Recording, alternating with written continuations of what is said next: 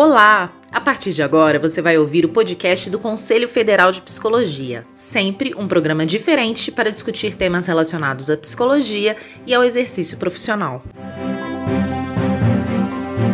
Este é o segundo episódio do CFP Notícias, um programa que pretende informar as psicólogas e psicólogos sobre as ações mais recentes do Conselho Federal de Psicologia.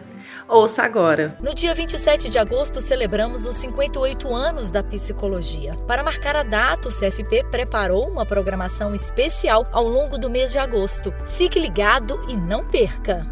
Está disponível no site do CFP a pesquisa Condições de Trabalho de Psicólogos e Psicólogas durante a pandemia do coronavírus. O objetivo é identificar como as condições de trabalho da categoria foram afetadas durante o período da pandemia. Participe da pesquisa. Acesse cfp.org.br e saiba mais.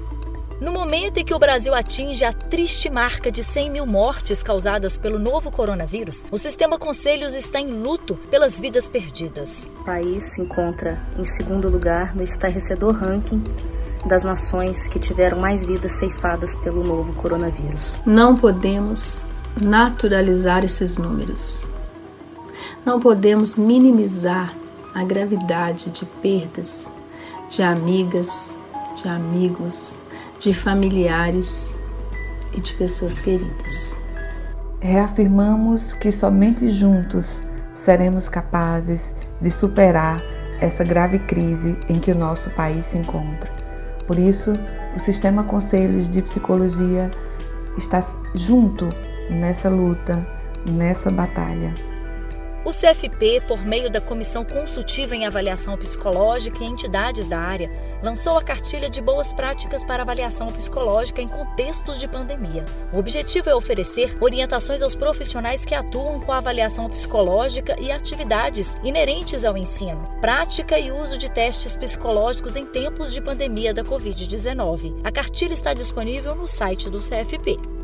A Comissão Nacional da Psicologia na Assistência Social do CFP vai promover uma série de lives. O primeiro debate online acontece no dia 19 de agosto, às três da tarde, e abordará a manicomialização da juventude. A live pode ser acompanhada através dos canais do CFP no YouTube e Facebook.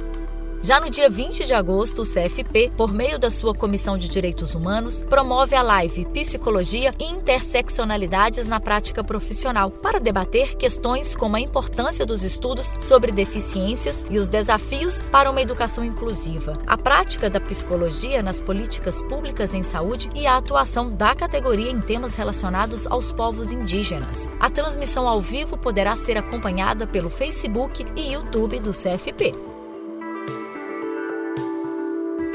Estamos chegando ao fim de mais um episódio. Gostou? Mande um e-mail para comunica@cfp.org.br e não deixe de acessar o site do CFP, site.cfp.org.br. Você também pode seguir o CFP nas redes sociais. Tenham todos um ótimo dia e até o próximo episódio.